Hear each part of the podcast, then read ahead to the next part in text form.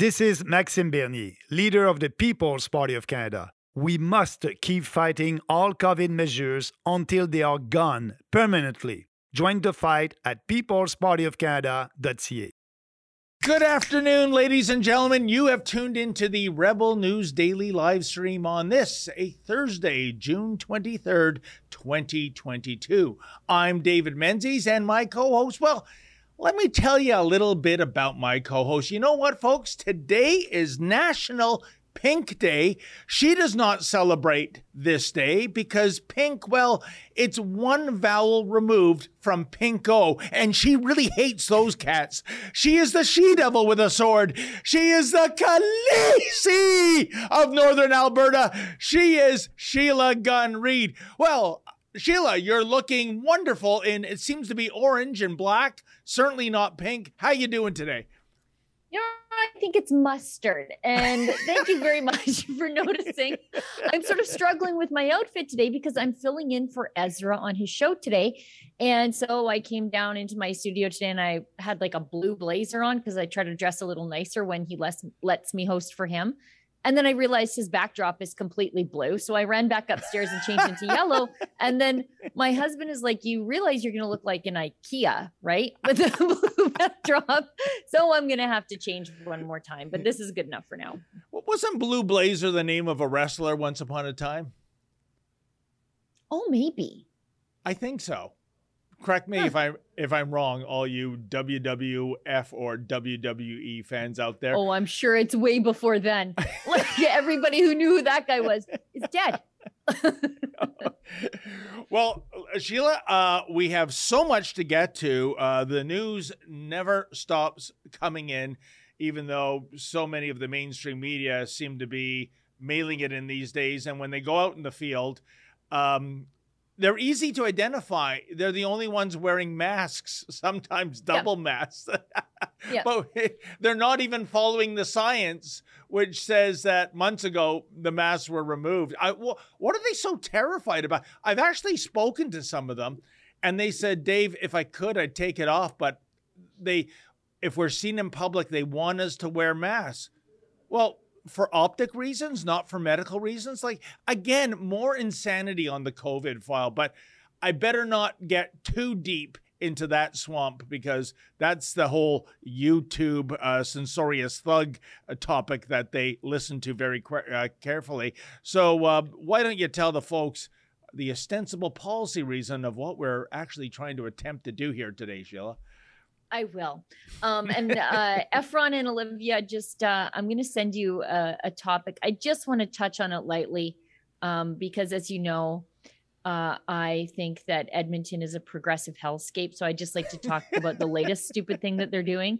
And I like to watch Edmonton like from afar. Like I'm so glad I don't live there, but I'm always worried that they're going to like encroach my way. And one day I'm going to wake up and Edmonton's on top of me. But I remain convinced that we should just District 9 it. Just go to fence, just leave it there. Evacuate everybody who wants to come out and just, you know, leave everybody else behind. If you want to vote for the NDP, you want to vote for the Liberals, okay, great. Just do it in District 9. Yeah. Anyway. And then to finish the District 9 comparison, Sheila, send in the likes of Elon Musk and all the other rocket ship makers to form some kind of a spaceship to remove the District 9 adherents back to their home planet, which is probably somewhere between Jupiter and Uranus. Anyway. I thought you were going to say just launch cat food over the fence for them to eat, like that movie. Anyway, okay. This is the Rebel News Daily live stream. We're currently streaming on YouTube, but as David Menzies just alluded to, we might run up against some of their censorship laws. So if we talk about, I don't know, the advice of a public health officer and we question it, and we don't march along with the likes of Theresa Tam, who advised us to If we're going to get busy, she said, wear a mask. Do you remember that? By the way, she just got a raise today, an extra 22% on her already inflated salary. 22%? But anyway, wait a minute. Whoa. COVID or no COVID? We're getting the pandemic wrong. Who gets that kind of a raise these days? 22%? I'm sure she's already making healthy six figures, right? Oh, she's one. I think she is probably the highest paid bureaucrat, but she got 22%. I know Anthony Fauci's the highest paid bureaucrat in the American government. Oh, yeah. I think Dina Hinshaw is one of the highest paid bureaucrats in Alberta. Theresa Tam, yeah, her reward for getting the pandemic completely wrong from the very beginning gets a 22% pay raise, and I think might have a lot to do with that she knows where all the bodies are buried at this point. Yeah, you know. Well, you know what? This being Pride Month, she's a champion of such language as pregnant people. This is a doctor. Pregnant people. And wow, you really fail upwards in this country, don't you? A 22% raise. She should be fired. She should be fired. She's getting like a quarter tacked onto her salary. It's outrageous. But anyway, fired. Some people think she should be in jail, but that better not go too deep in those. We're never even going to find out the extent of the things she got wrong. But I should finish telling everybody what we're doing, because thank you. I went on the David Menzies style tangerine right there. So I should just bring it back in. So to alleviate the fact that we have to shut our mouths about certain things over on YouTube, we are currently streaming on Getter, but we're also on Rumble, Odysee, and SuperU. And the beauty of those four platforms is that they don't care about your politics. So let you say what you sincerely believe and let you speak your mind, and let you talk about inconvenient facts. And on Rumble, Odysee, and SuperU, you can go one step further. You can engage with us here at Rebel News by leaving a paid chat on Rumble. It's called a Rumble Rant. Odysee, it's a Hyper Chat. And SuperU, it's called a SuperU Shout. Send us one of those. The producers will send it to us in a little chat, and we'll read it on the air, and we'll do our best to address whatever it is that you want to talk about. And it's a great way to support the work that we do, but also have your say, because unlike the mainstream media, we don't take money from Justin Trudeau, and we invite comments as opposed to turning off the comment section. There you go. And I guess, Sheila, the number one story, and I addressed it. No, let me talk about Edmonton. Let me talk about Edmonton, please. Okay, then. Well, because it's so stupid. And I was talking about this with my husband last night. Edmonton is run by hippies who don't realize that Edmonton is kind of a nature city. And so they did the same sort of stupid stuff last year when they were not going to, they weren't going to trap coyotes anymore that were within the city limits. They were just going to send people out to scare them. And so they sent these people out with literally jars of pennies and balls. And so they were going to, if they came across a coyote, they would shake the pennies to make noise to scare them, which is just training the coyote not to be scared of people. They realize you're not going to hurt them, right? Like if you do that, like they are canids, right? Like they learn the same way dogs do. It's the same reason we put out a hunting blind well in advance if we want to shoot coyotes, is because we want them to get used to the fact that the hunting blind is there and it's not unusual, so it doesn't spook them. But they send people out with pennies to shake the pennies, which just teaches them that loud noise in people over, you know, a series of contacts that doesn't actually harm them. So now they're not scared of people, which makes them aggressive. And secondarily, they were going to throw balls at them. I'm like, so you want to teach them how to play fetch? Good job, City of Edmonton. Great job. Sheila, first question. Where do these hippies get the pennies from? The penny has been out of production for almost a decade in Canada. Well, who's got jars of pennies anymore? And I'm fascinated that that's the point that you got hung up on there. Well, yeah. But are these hippies hoarding pennies from yesterday? But the thing is, you're right.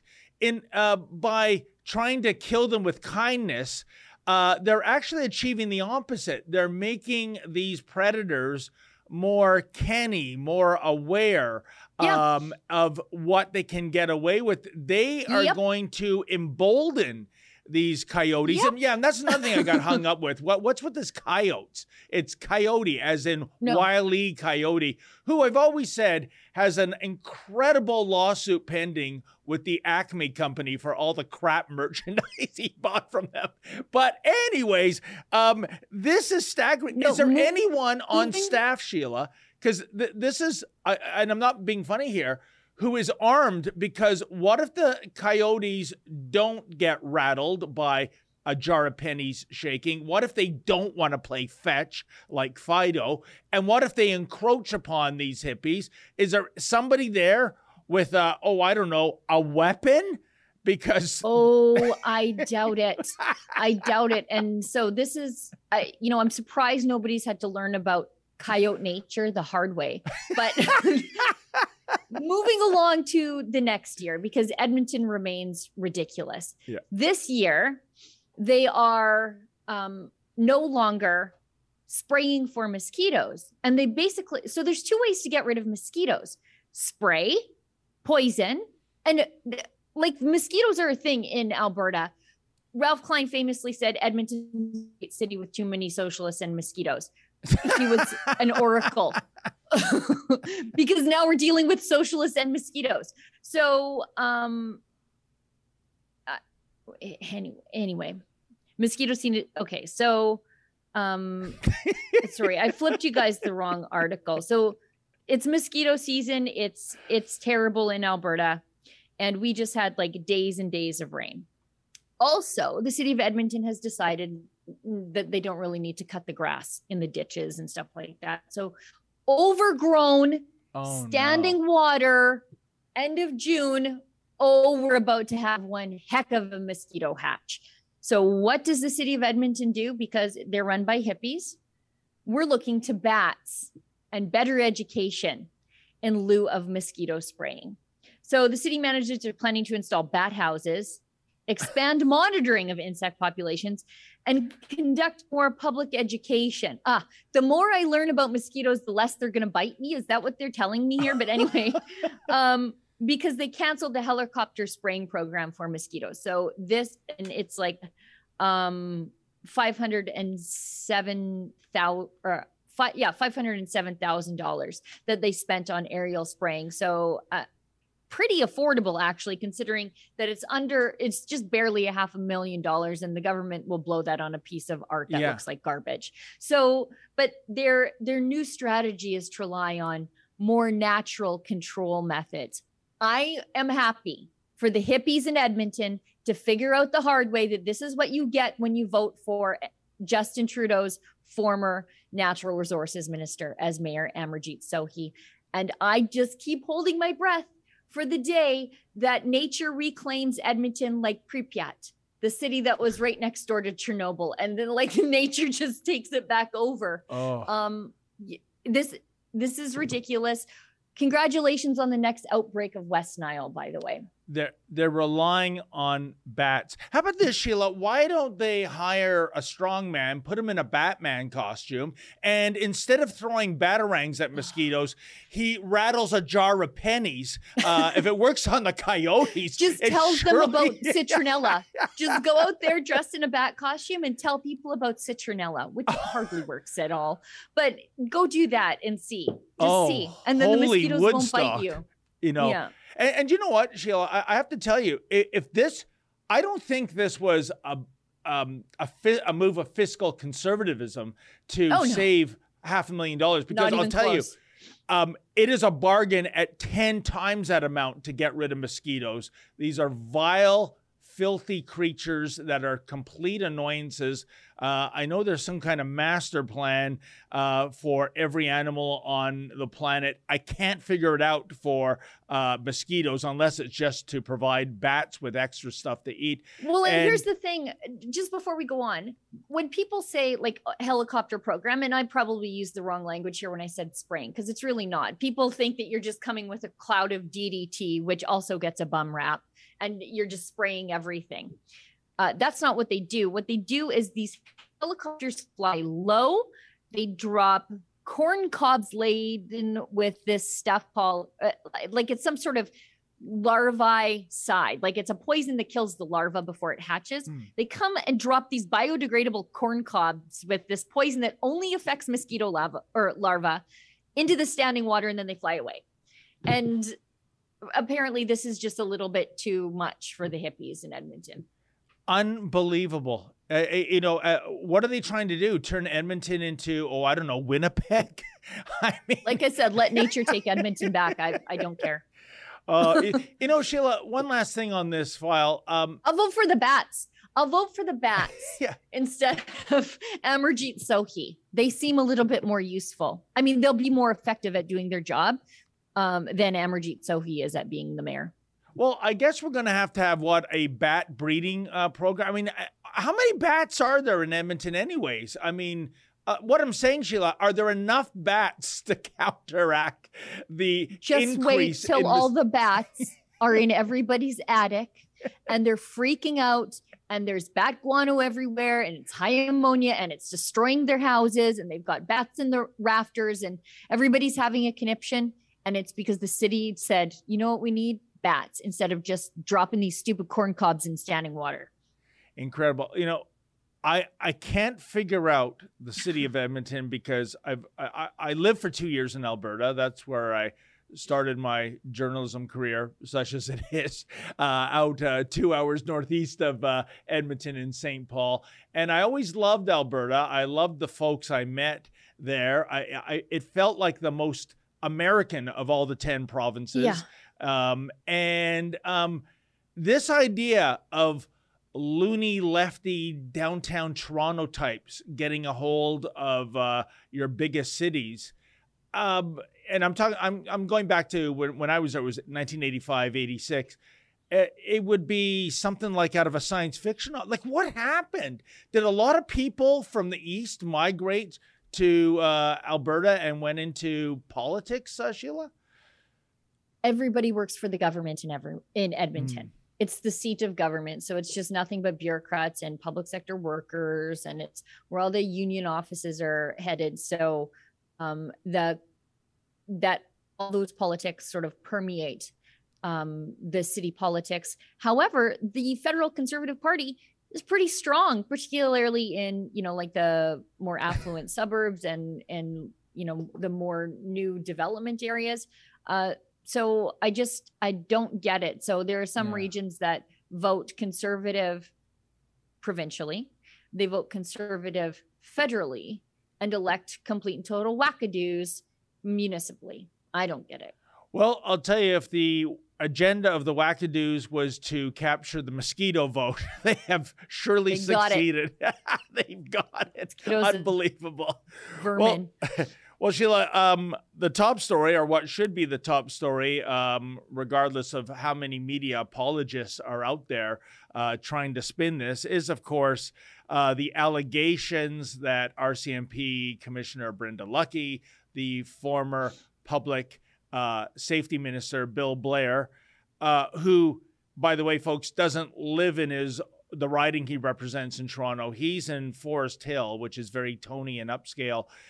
His riding is Scarborough, where, there's a lot of crime. So, he kind of detaches himself from that. And, of course, Prime Minister Justin Trudeau himself. I'm not going to weigh in too much on this, Sheila, because I discussed this vigorously with our colleague Catherine yesterday. But what we see going on here is an absolute scandal. And I mean, so what else is new? I think it's almost as though the Justin Trudeau Liberals get out of bed every day thinking, what kind of scandal can we do and see how we can get away with it? And basically, folks, the nub of it was that there was an active investigation into the mass murder, into that massacre in 2020 in Nova Scotia. And Brenda Lucki was putting pressure on Superintendent Darren Campbell and the Director of Communications, Leah Scanlon, those are Mounties, to release information pertaining to the guns being used. And Campbell and Scanlon, to prove that there are good cops, they were resisting the demands of their superior, saying it's inappropriate. This is an active investigation. It could compromise the investigation. But at the end of the day, Sheila, I guess it comes down to Justin Trudeau, doesn't it? Because here is a massacre that he can, you know, turn into a Liberal Party of Canada campaign ad, namely how bad guns are. That's where I weigh in. I think all three of these individuals should resign immediately. They won't, of course. In fact, they're denying the allegations and they're spinning the allegations. So what else is new? Sheila, what are your thoughts on what we're seeing here?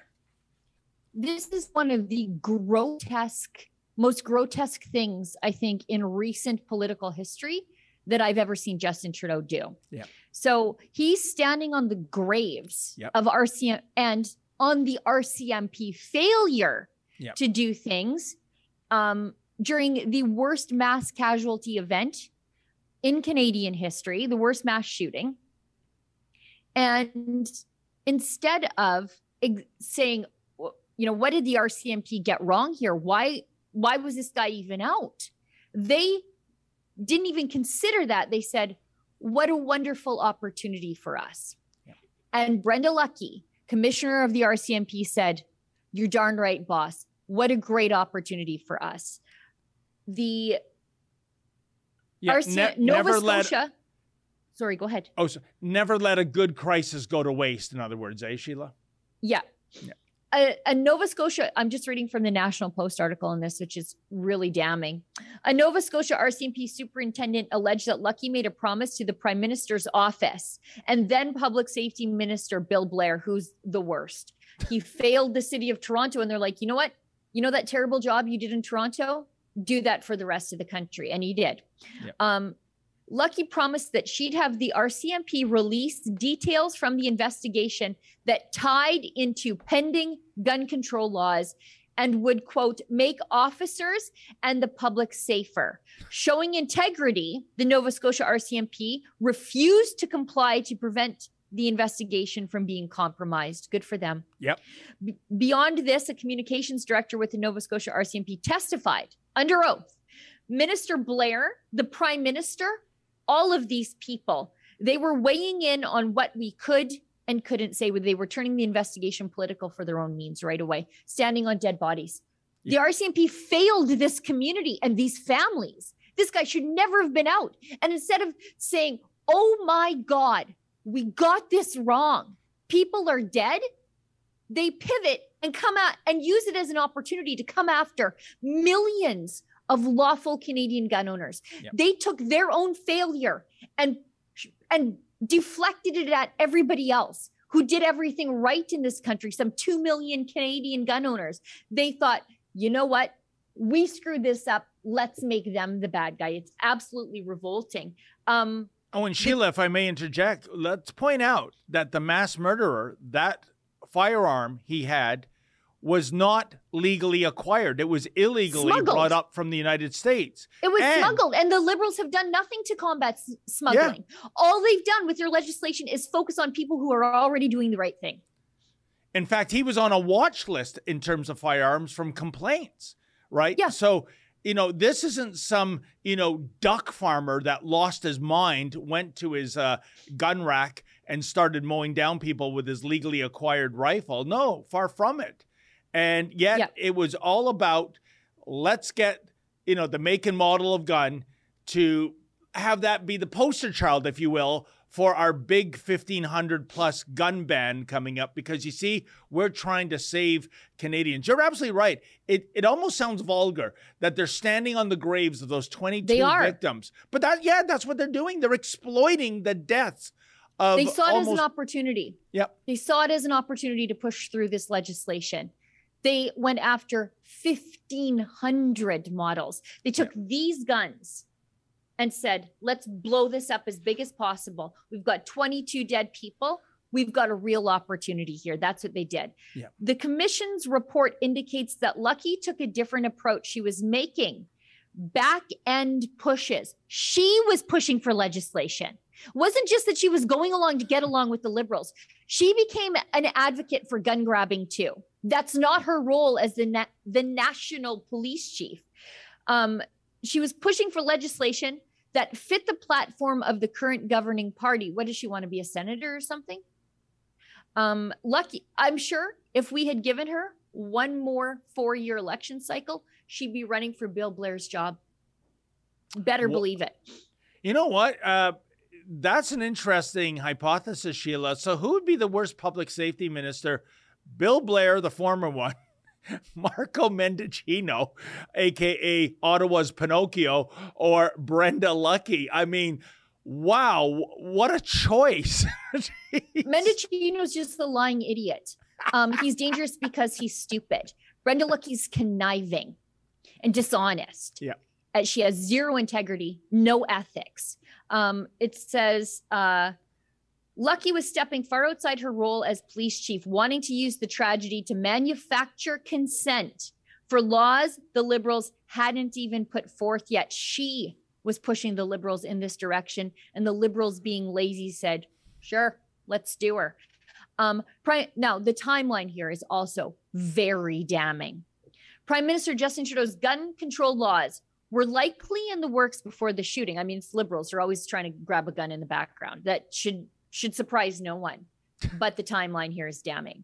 The massacre took place on April 18th and 19th, while the meeting where Lucki spoke of upcoming gun control laws was on April 28th, 10 days later. I wonder if the funerals were all over yet, Brenda. By May 1st, the Liberals announced a ban on 1,500 types of guns without any gun-specific details mentioned in the press conference.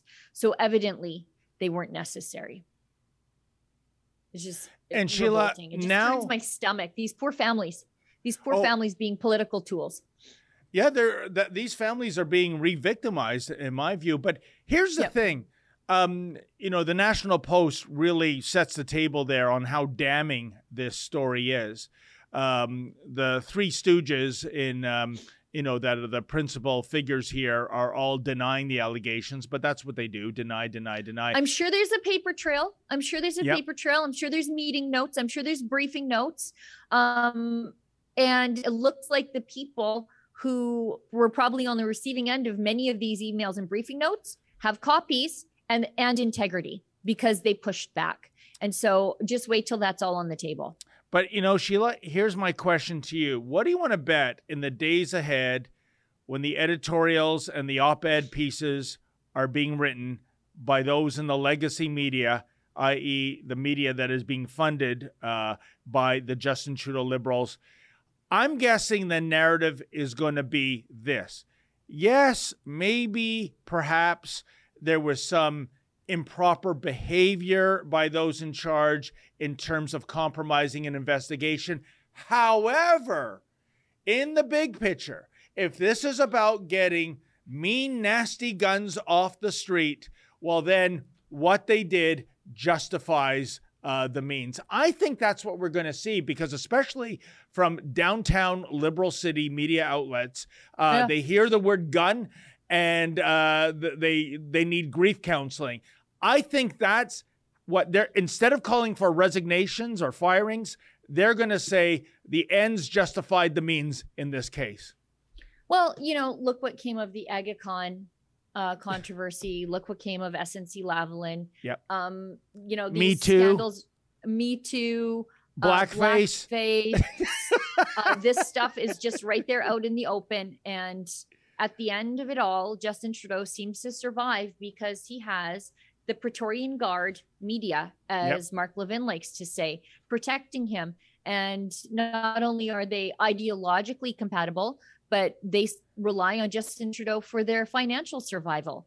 And so there's an extra incentive here to go along with Justin Trudeau, to be outraged in the moment, but then to say, as you say, the ends justify the mean. And look how much safer Canada is, because duck hunters in Saskatchewan are having a hard time because Justin Trudeau has outlawed all their favorite firearms. But I have a real hard time trusting the RCMP to police Canadians and lawful Canadian gun owners when they couldn't get this guy who had himself on a watch list. They couldn't deal with him They're going to deal with 2.1 million other innocent people. The good thing about all those 2.1 million people is they're actually law-abiding. They've already done the right thing. You couldn't deal with the one dirtbag. Great point, and now 22 Sheila. People are dead. Yeah, they knew he was a clear and present danger, to use that terminology, and still he got away with that mass murder. By the way, when we're going through the laundry list of Justin Trudeau scandals, I misspoke. I said Me Too. I meant the We charity. So we instead of me. There's a Me Too in there too, because he did rope that journalist. That's right. So, Rose Knight. So that's fine. Even when I screw up, I come up with another Justin Trudeau. But that's the thing, like pick the liberal cause of the day that they are championing. And Justin Trudeau has been on the wrong side of it and nobody seems to care. Environmentalism. You know, he's blowing through jet fuel like it's going out of style. He's a feminist, but he groped that journalist. He's the most open and transparent government ever. He's blocking access requests and blocking journalists all the time, fighting journalists in court. Name whatever it is that he goes out in the media and says that that's who he is. In practice, he's the opposite of all those things. And let's not forget the fourth musketeer here, Sheila. Namely Jagmeet Singh waving his finger, shame, shame. And yet, will he and his party vote against this government? No. To them, the operative number is 2025. Operative, why? Well, because that's 6 years of service for Jagmeet Singh. That means he gets a pension. That guy is despicable. Even in light of a mass murder, that will not change his mind for his insatiable quest to be living for the rest of his life off the taxpayer teat. Unbelievable. And if you're an NDP supporter, you got to ask yourself, why? Yeah, he goes around talking about democracy all the time, but he's disenfranchised his own voters who did not vote for Justin Trudeau. He's disenfranchised the Conservatives, and he's skewing parliamentary democracy. He's the real sticky widget here because Justin Trudeau is not capable of doing any of the things that he wants to do to Canada without the support of Jagmeet Singh, who incidentally brought his baby to the House of Commons yesterday. And I saw that. I've had to take my kids to some strange places because they've never actually even had a babysitter that they weren't related to. So I just, I'm a mom. I take my kids places, but I'm pretty sure Jagmeet Singh has a wife. What was more odd about all of it was there was a liberal MP who called Jagmeet's baby like a little person or a little human or a small human or something, and not in a cute way, just because they didn't want to misgender the baby, which I think is a girl. Yeah, be careful. You don't want to be brought before a Human Rights Commission for misgendering somebody. Right. Sheila. You know what this reminds me of? There's a brilliant movie, folks. If you haven't seen it, it's called There Will Be Blood. And it's about the beginning of the American oil industry. And there's a con man going around trying to get people to give up their mineral rights because he wants their oil. He sees the future. And he knows it's going to be oil driven. And what he does is he goes to an orphanage and he adopts a child, a handicapped child. The child's deaf, just so he can bring him along as a prop, because when he does his sales pitch, he's hoping people will have sympathy for him because he's a widower with a handicapped child. That's the vibe I got from Jagmeet Singh in the House. I just don't understand what point he's trying to prove. He's rich. Have somebody watch your kid for a couple hours. You know what I mean? Like I've taken my kids a lot of places where I just did because my husband works out of town and I'm the mom. I take my kids places, but he's infinitely wealthy. You're telling me you couldn't get somebody to watch your kids while you're in the House of Commons, or your kid while you're in the House? Sure, he could. Sheila, I know for sure. A point. He's a working parent. He's really relatable. Can't you see? Yeah, no, that everything is done by design. And you're right. This whole idea, look, I'm a working parent, which is false. I'm just like you. I have the same struggles as you, except you're wearing a Rolex. So no, you don't. And I'm wearing a Fitbit, okay? And driving a BMW M3. The thing is, I know he has this staff because I saw it myself on Remembrance Day, Sheila. Maurizio and I were there to cover Remembrance Day in Ottawa, and we were across the street from Jagmeet Singh. But it was like a wall of human beings protecting him like a bubble in case there was some impolite question being slung from a journalist. And there must have been 5 or 6 people in that entourage. And you're telling me not one of them could watch the kid during question period? Look, and I'm all for putting your kids first. If your kid is the most important thing you do every day, great. Maybe you don't need to be a parliamentarian then. Maybe you don't, like, there's this idea that you think you can do it all and be it all and none of it suffers. That's absolutely not true. I know this. I'm a mom. That's why I didn't even start this job full time until my littlest one was in school full time. I'm happy that he sees his time with his child as important, his little person as important. So maybe don't be a parliamentarian. You could just go spend all the time you want with your daughter. I think the nation might be a better place. Well, Sheila, I always look for the silver lining, as you know. So let's be grateful that at least during question period with the little person, Jagmeet Singh didn't chest feed the little darling. You know, and there's a lot, it gets a little hectic and frisky sometimes in the House of Commons with the screaming and the jeering and the banging on the tables. I'm not sure if that's the best place for a baby. Yeah, the baby behaves more politely and more civilly than many of the MPs. Sometimes the prime minister runs across the floor and elbows a lady in the booth. Oh, remember that? Things can happen there. Maybe leave the baby at home. Yeah, it's not a safe space, Jagmeet. They're always complaining about decorum and we have to be more civil. Well, if it's so bad that you're complaining about it, maybe it's not the best place for your child. Yeah. And you know what? We should jump ahead because speaking of children and speaking of misgendering and all that other nonsense, I see, and you've got skin in the game here, Sheila. I do. The International Rugby Governing Body. I thought they had already done this, but it says they have banned transgendered athletes from competing against women.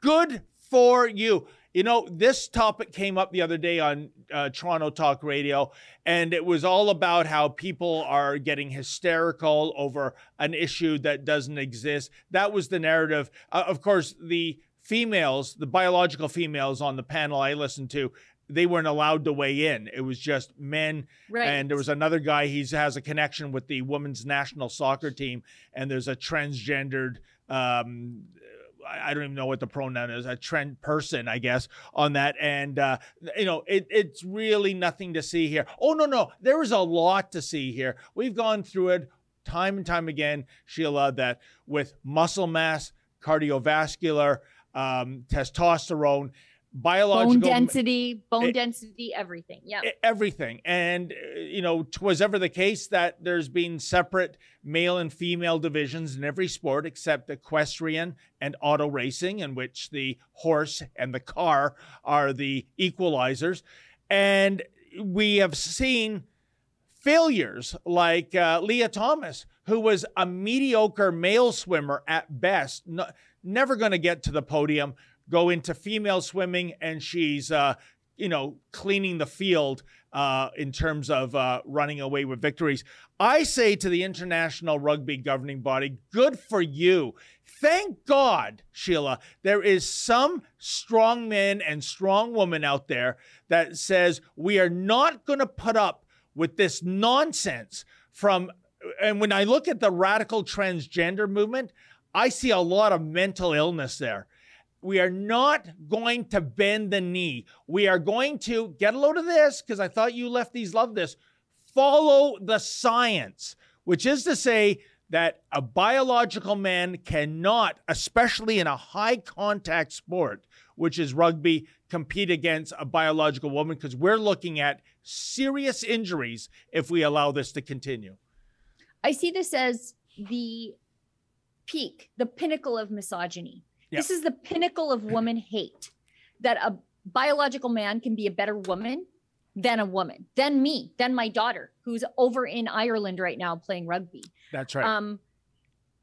This idea that we should be perfectly okay with opportunities being stolen from high-performing female athletes, their scholarships being taken, their sponsorships being taken, their spot on teams being taken after they've worked their whole lives, that we should be okay in the name of tolerance is outrageous. Yeah. That is woman hate. I don't care how you slice it.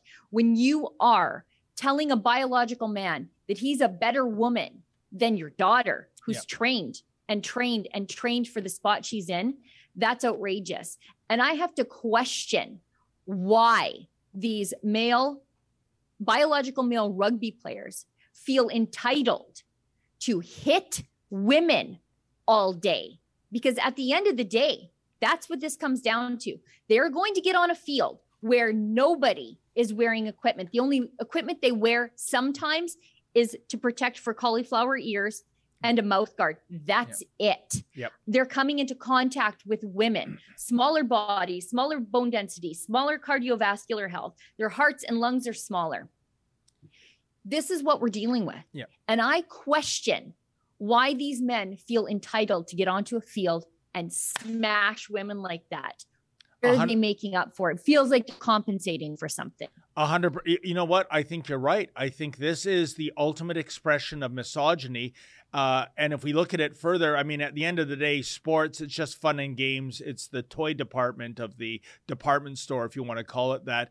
Yeah. But in the bigger picture right now, especially in this country, thanks to Justin Trudeau answering a question at a town hall meeting from a radical transgender activist, you have transgendered, actually, they're not even transgendered. They are biological males. Just identified. Males. Simply saying, I identify as a woman, bingo, you're in prison with women that you can prey on. And a lot of these people are in prison for crimes of moral turpitude or whatever they call it. Yes.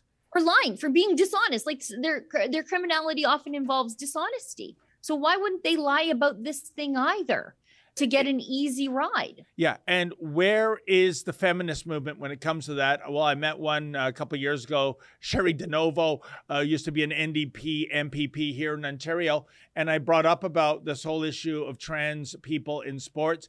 And all she would do was bark into the microphone, trans women are real women. Trans women are real women. That's not a discussion. That's not answering the question. That's not addressing the inherent problems here. And as much as I say, good for you, International Rugby Union, for having the balls to stand up to this insanity. Shame on you, NCAA, for being such cowards, for letting that circus act, Leah Thomas, jump into the pool with real women and win those championships. They could have done exactly what the rugby union has done, Sheila. Here, I'll put it out to you as a biological woman. I mean, look at that. Come on. What is this? The freak shows coming in to the swim meet? Give me a break. Look at the size difference.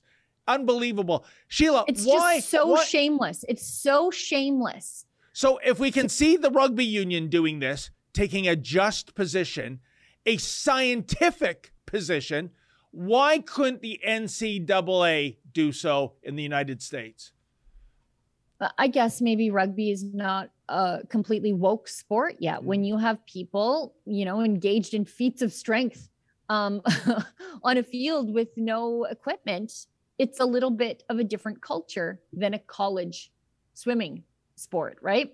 I sent the team in HQ this clip from 60 Minutes Australia, and they are interviewing a doctor who is a transgender, like male to female, still an athlete, I guess, a golfer. And they're defending Hannah Mountsie. And this is a transgender, so male to female rug player who has now been banned from participating in the league. And just watch this. It feels like you're living in the Twilight Zone, especially the remarks, because this doctor says the only people who seem upset about this is older male administrators. You mean like you, doctor? But anyway, it's not older male administrators. It's female athletes and their moms like me. Anyway, watch this. I mean, it's the Twilight Zone. It feels like we're being gaslit in real time. Do you accept the AFL's argument that you do have a size advantage over some of your opponents? I think the biggest issue is not necessarily that I'm too big or too strong now. It's more, okay, you're already big, you're already strong, whatever. But what if you were to get into that elite training environment and they were to build you up, put on an extra 15 kilos and you just push everyone aside? But physiologically, that's just not going to happen. The people who seem to have the biggest problem with this is male administrators, but the female competitors haven't raised their voices at all. Lisa Watson knows better than most what Hannah's going through. She's a doctor who specialises in transgender health issues and is also a transgender athlete. After 2 years of hormone replacement therapy, she says Hannah's body has no residual benefits from her time as a male. Prior to her transitioning, she had a V8 motor powering this big muscle frame. Now she's transitioned and her testosterone level has dropped and her muscle mass has decreased and her strength and stamina has decreased. She's now got a little four-cylinder engine, so she's actually at a physical disadvantage. Give Dr. me a break. Watson That's enough. This is madness. Watch that. Like, it's just the neck. Like, look at that person's neck and then look at mine. Oh, my God. I'm a somewhat fit woman. Look, the walking up the stairs. It's like to say that this person doesn't have a biological advantage over the female athletes is crazy. I mean, it's just madness. You can see it with your eyes. And then to make the comparison that, oh, they had a V8 and now it's like they're running on a four-cylinder. So that's what you think of female athletes, that they're just some crappy Dodge Neon? Is that what you think? Like, it's just so sexist and crazy. When you watch it, you've got no biological advantage. Well, are you hard of sight? Like, you can see it. The rippling muscles across the chest. Yeah. Well, Sheila, first of all, I'm just wondering if you can do the show solo for the next 5 minutes, because I feel like I have to go and boil myself right now after watching those two. But seriously, of course, the doctor doing this regendering surgery or whatever you're going to call it is supportive because, as always, folks, follow the money. This is good for business. It's not good for female sports. It's good for his business. And if you think I'm going to call that grotesque facsimile of a woman her, you got another thing coming. That's what it's all about in that case. And of course, yet again, what a softball interview, right? Just, throwing out, well, some people think, and not challenging, the answers, the propaganda coming from these fake females. And so I think, Sheila, we'll have to watch other sports around the world to see if we'll get a critical mass of what's happening in terms of the rugby union. Because I'll tell you, one of the ground zero events some 20 years ago, because back when Ezra Levant ran Western Standard magazine, I would freelance from time to time. And it was a story out in British Columbia where a male decided he's going to be a female mountain bike racer. Guess what? Yep. Cleaned the clocks of all the female competitors. And the most grotesque story of all, and geez, imagine that, Sheila. What we thought was a freak show come to life. That was just somebody ahead of the curve 20 years later. There was a major race in which he won, and they have the podium. He's in first place and two biological women in second and third. And the boyfriend of the silver medalist ran up to the podium and put an oversized T-shirt on her, which said 100% real woman. And for that, the second place finisher was suspended by the Canadian Cycling Association or whatever the governing body is for mountain bike racing. Can you imagine? For telling the truth, you are going to sit out so we can have this Franken female continue to clean the clocks of other cyclists. What a grotesque situation driven by, I think, wokeness and political correctness, because there ain't no science here, Sheila, because the science says this is offside. And again, I reiterate the way I always do. I don't care how you live your life. I'm too busy working and taking care of my family to care how other people live their lives. That's right. But you don't get to steal opportunities from girls. I'm not even saying don't play sports, but you got to figure something else out, because there are too many girls working too hard for their opportunities to be robbed of them at the last minute. Sheila, I'm not kidding here. And I would actually tune in as a spectator or go see it live. We have male division, female division, and other. Anything goes. It is a sporting gong show.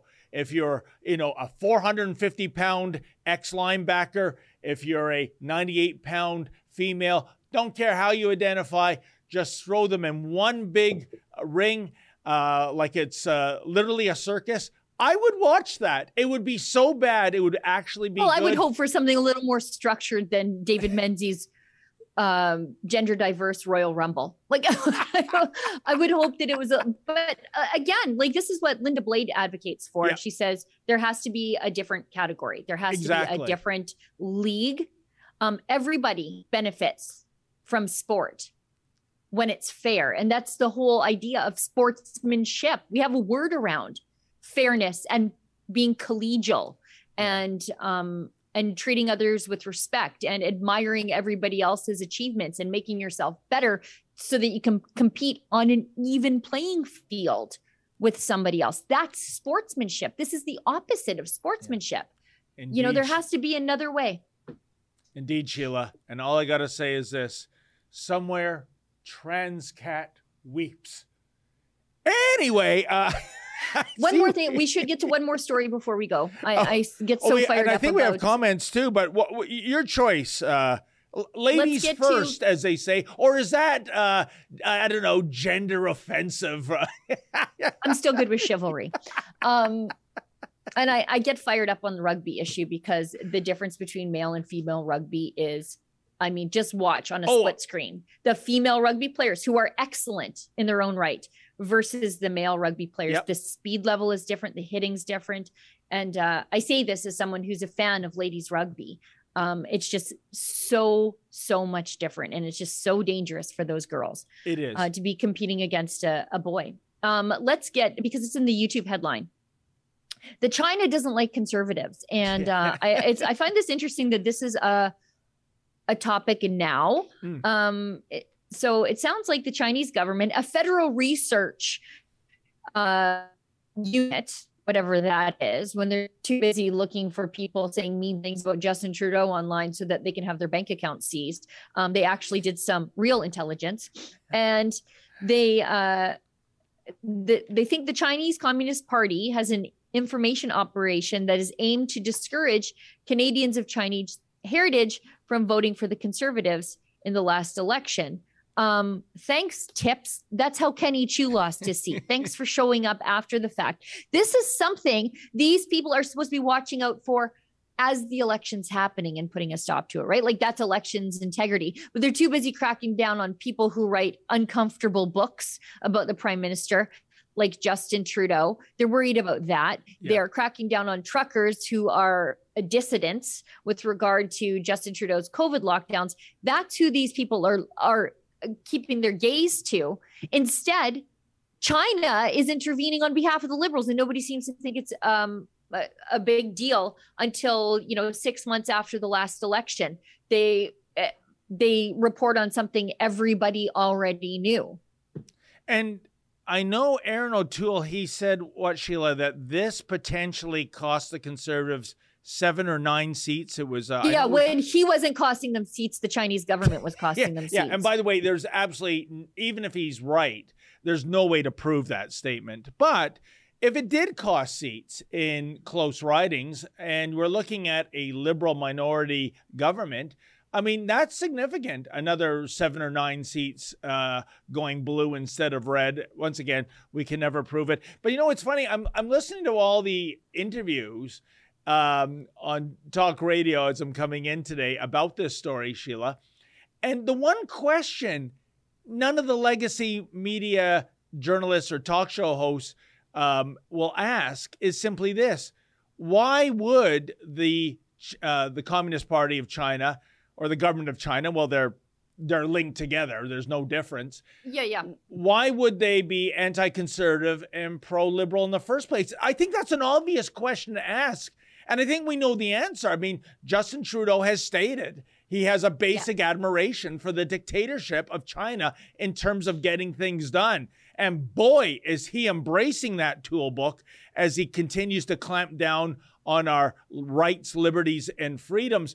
But, you know, it's just appalling that the elephant in the room isn't even addressed about this story. No, I mean, and Justin Trudeau's Liberals, they claim to be, you know, the world's climate leaders. But they also had that joint committee funded by the Canadian government. They were funding this part of the Chinese government that was like their climate task force. The Chinese government's climate task force basically was being funded by Canada. And they, you know, they cracked down on Canadian oil and gas. They don't advocate for export pipelines. They attack Canadian coal. Canadian electricity has to be green, thus more expensive, which hurts our manufacturing sector. It hurts consumers. But they turn a complete blind eye to all the things that China does. I think it's 1 new coal-fired generation station a week. Yeah. They're the world's largest consumer of coal. And in Alberta here, where we use clean coal technology developed in part by the oil sands, they use oil sands technology in the scrubbers. And we're not allowed to use coal anymore because Justin Trudeau said so, you know? And Sheila, Sebastian Vettel said so too, the Formula One driver that wears a shirt to Canada. The guy whose country's buying all the natural gas from Russia. Yeah, thanks. It's like, how do you make sense of this? Unbelievable. Well, we do have some chats, I'm sure, to get to before the show ends, so... If you can take it away, Sheila Gunn Reed. I feel happy that we got to everything in the YouTube headline because yes, that's important. I get the emails. So alrighty. So we've got Sojourner gives us $5, a 22% pay raise, which this is with regard to Theresa Tam.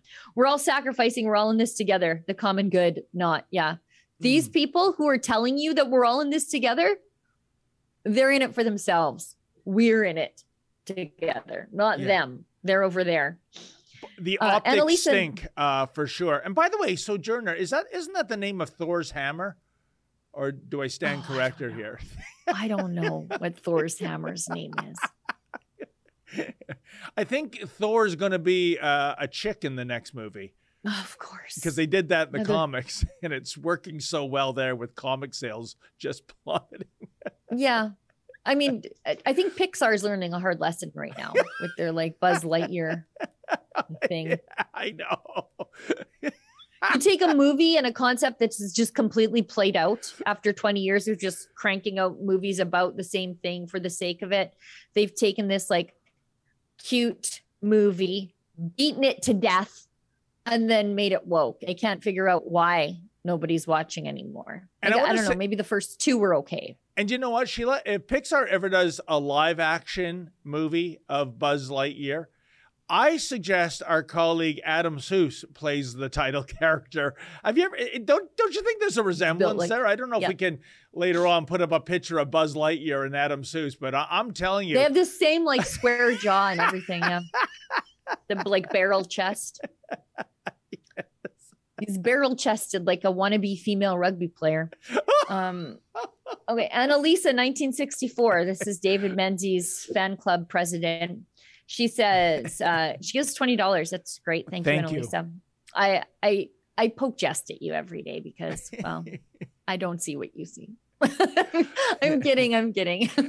Hello, my 2 favorite rebels. I missed the show yesterday, but I heard it was National Kiss Day. Yes. Not to be confused, by the way, Sheila, with International Kiss Day. That's in July. And I believe it's January 12th. Please make note of this, Sheila and Annalisa. January 12th, I believe, is International Kiss a Ginger Day. So take that information and do with it what you will. You're a ginger. My husband's a ginger. Anyhow, Sheila, would you be so kind and give my sweet Menzies a big smoochy woochie for me? I've never been so pleased to work in Alberta than exactly this moment right now. I would love to, Annalisa, but I can't. And I know Sheila's dear husband works in the oil sands, which I'm sure he could probably take me 1, 2, 3, just like that. So I'm going to stay in my safe space of the Greater Toronto area. Only the people who know me in real life know what my husband looks like. And just a regular guy. just a regular guy. That might open a can of whoop ass if you get anywhere too close to his wife. So he's currently working on a golf cart in my garage. Brought a golf cart home from a farm sale, and he's not done any actual work around the house since that stupid thing came home. Anyway, enough about my complaining. Aquas Guys 3636, $2. Apparently Michelle Rempel got okay to run for UCP leadership. I did see that, because you have to hold a membership for a certain amount of time before you can run for leader, unless you can get the party to waive that. And they did. Now I don't know how serious she is about actually running for leader.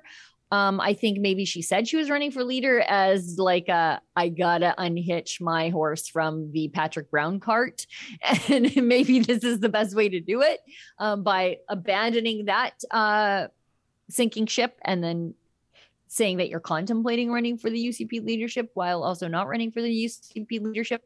We'll see. I don't know. But Sheila, here's the question. I buy into your theory, by the way. Create a convenient excuse. But what in blue hell was Michelle Rempel thinking? I have no idea. Attaching her wagon to that Titanic captain, Patrick Brown. I mean, you're closer, to these Alberta-based politics. I don't know. No? I have no idea. I have no clue. I don't even have an inkling why. I have absolutely no clue. No clue whatsoever. Incredible. Yeah, I have absolutely no clue. Becca Henderson, a buck, is discussing that Trudeau stood on the graves for politics, just like he visited the Indigenous graves for a photo shoot, but went surfing and ignored Indigenous people on the holiday he created. Oh, what an excellent point. I almost forgot about that. Yeah, he went to that, well, it wasn't a mass grave. No, but before he went to Tofino, he went for the photo op in Saskatchewan, where the graves were rediscovered. It sounds like it was a neglected cemetery. Yeah. And so he stood there with the teddy bear in hand, got that photo taken. Then he takes off surfing in Tofino on the day that he created to remember residential schools, and wouldn't meet with anybody. He's just ridiculous. But you got your holiday, so quit asking him for stuff, okay? Yeah, boy, talk about leading by example. On that particular National Day of Mourning, we're supposed to go surfing. We're supposed to embrace water sports. What a disgrace. I yet again, we went through that laundry list of Trudeau scandals. We had forgotten that collectively, yeah. Sheila. There's so many, right? I know. But it's hard. It's hard. We should write a book, or at least keep some sort of spreadsheet, because people forget. Yeah, they really do. Becca Henderson gives us a buck and says, it's a complete lie that women haven't stood up to men in women's sports. The women who had been demonized scared other women who wanted to stand up. That is an excellent point, actually. There are some women who do stand up, but pretty quickly, as David points out, even if you're engaged in even a little bit of activism about, like maybe you shouldn't be able to give me a concussion on the field, they are the ones that get attacked. They are the ones who end up, with their career destroyed. But at the same time, if you are catastrophically injured, isn't your career destroyed anyway? Yes. And here's the thing. What we need is critical mass, because what are the sports authorities going to do? Fire all the biological female athletes? For example, in these NCAA swim meets, Sheila, when you had Leah Thomas, that male, competing against those biological females, my fantasy, which never came to fruition, was that they would all line up waiting for the starter's gun to go off to dive into the pool, and the starter's gun goes off, and Leah Thomas jumps in the pool, and all the other real women swimmers just walk to the dressing room. Well, you're going to lose anyway, right? Pardon me? What difference? Oh, yeah, they're going to lose anyway. But what a statement that would make. Yeah. And, you know, and to show what a circus that is, that Leah Thomas wins a race in which only Leah Thomas was the competitor. I think that might have started some wheels moving, because it's an embarrassment for the NCAA, you know. So that's what we need, is critical mass to stand up to the lunatic fringe. Yeah. Mandy, 1971, gives us a buck and says, will you be covering the James Topp meeting with federal representatives? They are telling the truth to the Canadian public. Well, what just happened there? We did have a journalist yesterday at the arrival of James Topp in Ottawa. So stay tuned for that. We had William there on the scene. So he's just ripping it up in Ottawa. Like I said, there's going to be liberal MPs who are just like wearing disguises, like wearing Groucho Marx disguises to hide from him, because he's basically running up to the street. Anybody wearing a suit on the streets of Ottawa, he's going to talk to them. And he's gotten quite a few and caught them really off guard, where they say some. They either say honest things or they screw up completely. Sheila, a fake nose, mustache, and glasses, that's not going to fool our William, who's really hitting it out of the park there. I'm thinking full burqa, you know, maybe that might throw William off the scent, but you know, he's doing a great job there. He's doing a fantastic job. He just started with us. Yeah. And it just shows how lazy the media is in Ottawa. Like, the liberal MPs are just out there on the street. All you have to do is go talk to them. Oh, they Sheila, don't. I'm afraid, my dear, you're wrong about that. It's not laziness. It's not biting the hand that feeds. Right. It's compliance. Right. They know what's going to happen to them if they ask impolite questions, and which is to say they won't be asking any questions that much longer. You know, the attack dogs, the pit bulls, they've become trained seals on Team Trudeau. It is pathetic. I see this. Maybe we can dig up that. Efron, I haven't seen how, or Olivia, a couple of comments down about a water fountain lifeguard. If that's a thing, maybe you can find an article, because I'm kind of interested in learning about that. I thought I knew all the dumb things Edmonton was up to lately, but I didn't learn about that. What do you mean? We'll get to it in a second. Becca Henderson gives us a buck. China doesn't like the Conservatives. More reason to be conservative. Yeah. I said something like that in the morning meeting. Somebody was complaining and they said, Sheila, call off your dogs, meaning my journalists. And I said, that's how you get more dogs. Also, don't call the journalists dogs. But yeah. And also, I mean, talk about, you know, a dubious endorsement. The Communist Party of China endorses the Liberal Party of Canada. Wow. Not just endorses them, goes out of their way to spend resources and expend resources to meddle in Canadian politics on behalf of the Liberals. That goes a little further than endorsing, doesn't it? Incredible. Joyful from the Heart gives us a buck. Hope this makes it in. Do you think we can do something, a petition to get the vax requirements for truckers removed? It isn't fair. You know what? I think there might be something in the works.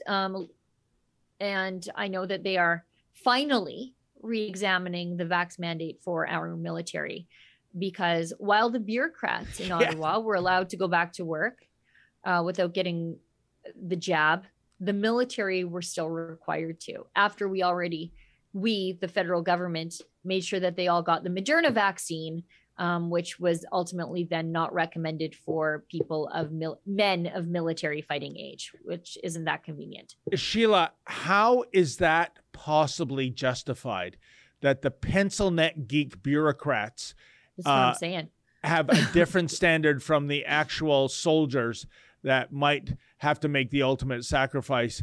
Where's the science? Where's the political reason for that matter? What is the rationale for this double standard?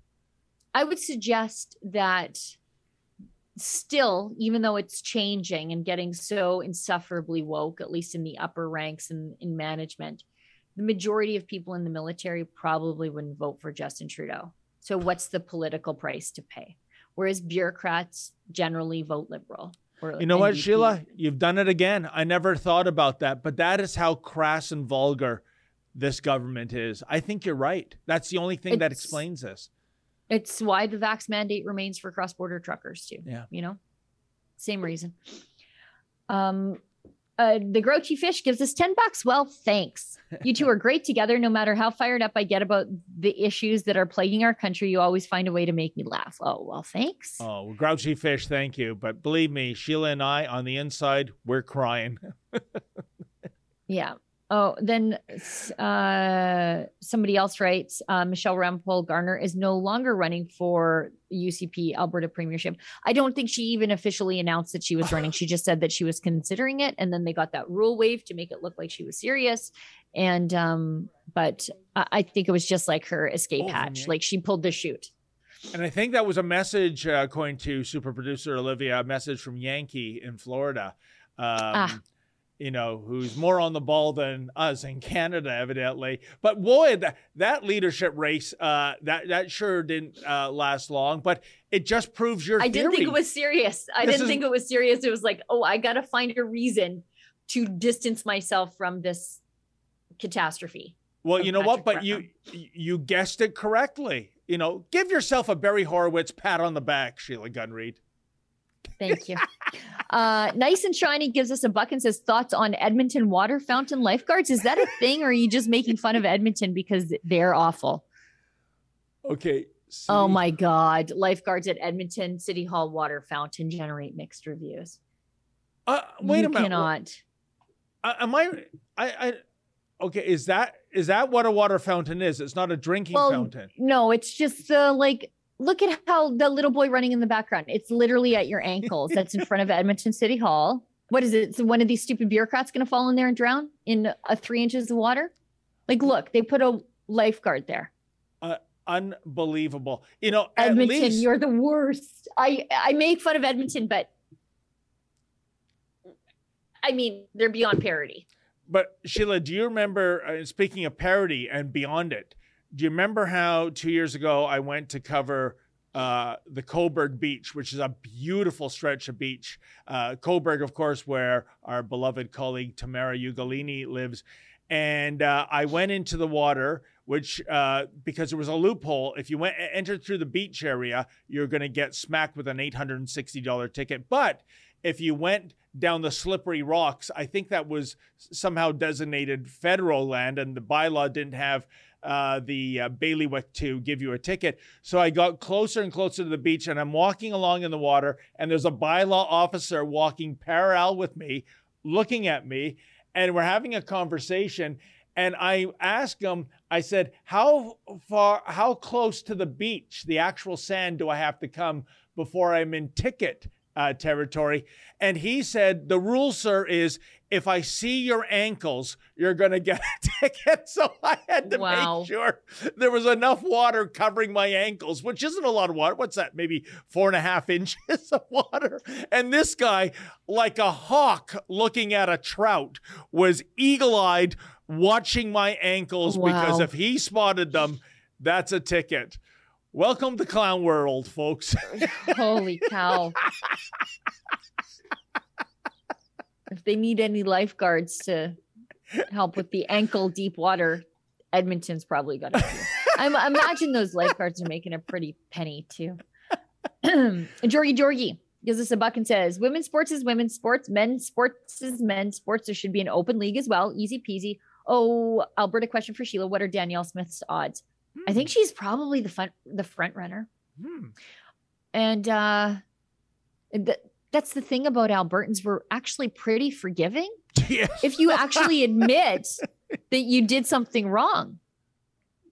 Many people forgave Jason Kenney when he apologized for naming some businesses essential and others not. Yeah. And he said, like, I made a mistake, and everyone's like, look, he's owning up to it. Let's see what he does next. And then he locked us down again. So, she made that catastrophe of a decision way back in, I think, 2014, where she decided to cross the floor to join the PCs.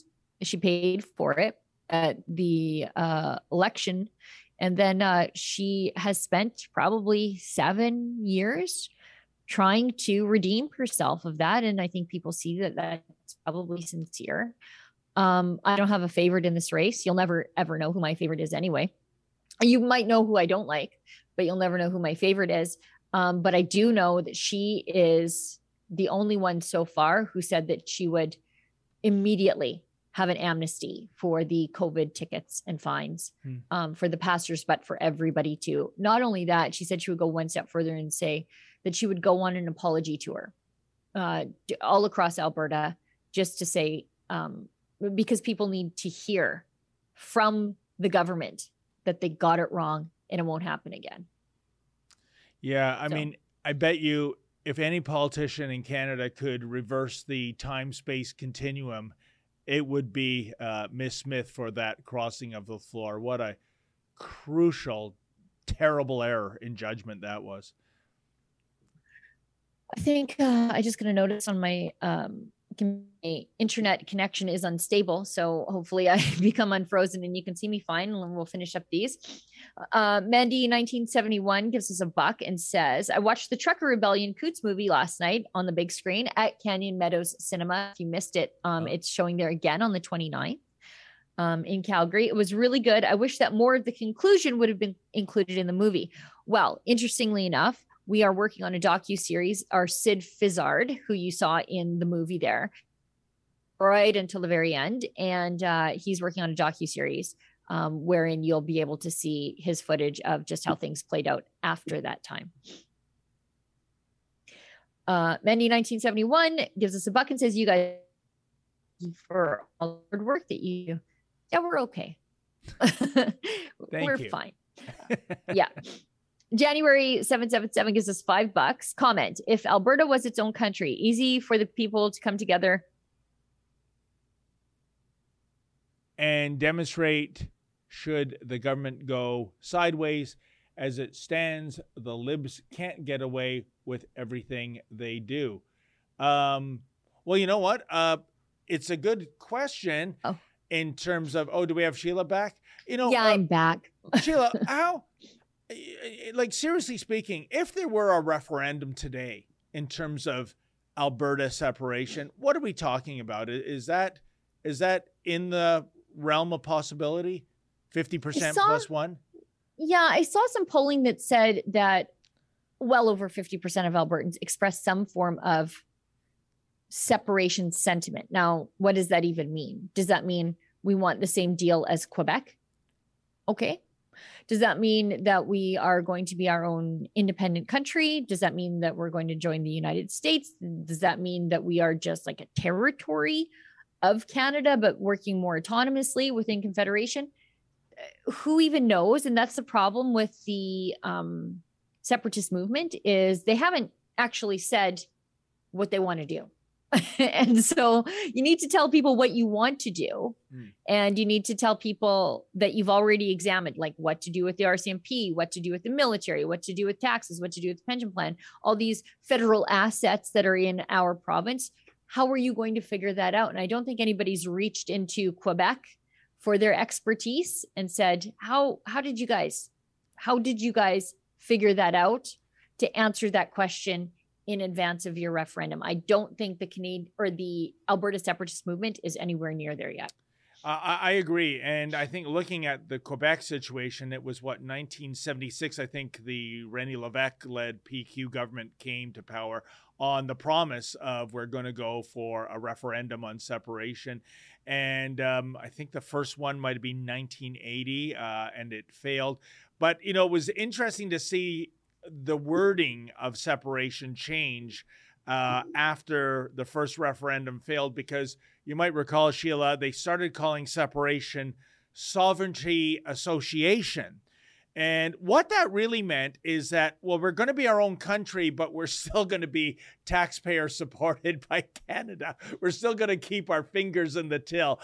Nice try. That ain't working either, right? So, but I think maybe because of demographic changes in Quebec, I don't think Quebec would have the sufficient critical mass to have that 50% plus one anymore, Sheila. They couldn't do it twice. 80, and I'm guessing, was it 94 or 96? Don't quote me on that. But if they couldn't do it then, I don't think it's possible now. Well, and I think whether they want to admit it or not, they live and die on transfer payments. Yeah. And so, well, that's where the sovereignty association comes in. We want to, you know, we want to make our own little country and maybe our own little funny money, but we still want those Canadian dollars to keep coming through. You don't mind, right, do you? And I would like a sovereignty disassociation where Quebec can figure out how to get money from some other province than Alberta. Right. Okay, so Red Eye Records gives us $2. Pierre Trudeau was prime minister in 1974 when and who destroyed the province's ability to borrow interest-free from the Bank of Canada for infrastructure and development. What is our debt now? Well, I can answer your last question. What is our debt now? $1,172,897,000,000. Is it? No. 1,100,000,000,000. Oh my God. It's, I can't even say all these numbers. 1,172,897,000,000. 853,456,789,000 and change. My share, by the way, of the federal debt is $32,000. Our growth of debt per day is about $145 million. Per hour, it grows a little over $6 million per hour.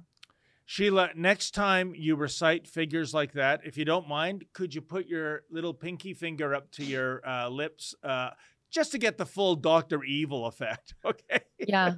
And if anybody out there is interested, go to debtclock.ca. It's an initiative of the Canadian Taxpayers Federation. If you want to know how screwed we are, just go there. And if you want your mood ruined, just go there for a second.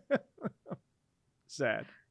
It is sad. Okay, let's keep going. Mandy, 1971, woohoo. I will definitely go and see it when it comes back to Calgary. Yeah, it's great. On June 29th, Canyon Meadows Cinema. I think it's 7:30, but if you go to Canyon Meadows cinemas.ca, you'll find the showtimes there. January 777, Sheila, the APP, the Alberta Prosperity Project, has all the answers to the concerns you mentioned regarding Alberta independence. Yes, I did see that. I think, though, my comments were more with regard to the separatist political parties.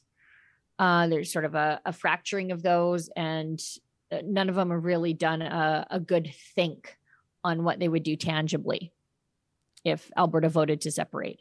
And if you want people to buy your ideas, you kind of have to tell them what they are in advance. Sheila, if Alberta were to separate and you form your own currency, whose face or what image goes on the $100 bill? Ralph Klein, 100%. Okay. All right. That's a no-brainer. But I'm not going to, you know, like we've talked about this before. I don't necessarily have to wait for Alberta to separate. I can just make my own microstate. That crazy guy in Australia did it. He made a lot of money just having people come in, and he would stamp their passports. And then they would just go back out. They'd like come onto his farm, go to the passport office, and he would charge to stamp their passport. Just they could have like their passport stamped by the, I forget what it was called, Hutt River Principality. That's what it was. And they would have that stamp on their passport. I fear for the future of that man, given the kind of leadership in Australia. I don't know how they're tolerating it. He died.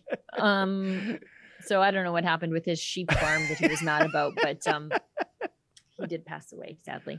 I think that's everything. I have to go film the Ezra Levant show right away. So I think we're all wrapped up. Is that right, Olivia? Yes, we are. Okay, well, speaking of Olivia, thanks to her and Efren and Danny behind the board there. And, of course, special thanks to Sheila Gunn Reed, looking so dapper in that jacket. I really like it. And thank you, everybody, for tuning in, especially those who gave us some do-re-mi. It's how we pay the bills here. We don't do direct withdrawal from your paycheck like the mainstream media does. There'll be two new Rebels here tomorrow for the live stream starting at 12 noon Eastern. In the meantime, as always, folks, stay sane. Mr. Speaker, we understand that passport renewal requests have greatly peaked since the end of travel restrictions, and so Passport Canada staff are working day and night relentlessly to deliver passports to Canadians. We understand that people are facing unacceptable delays. This is very difficult, but we will continue to work day and night to rectify the situation, and we will rectify it.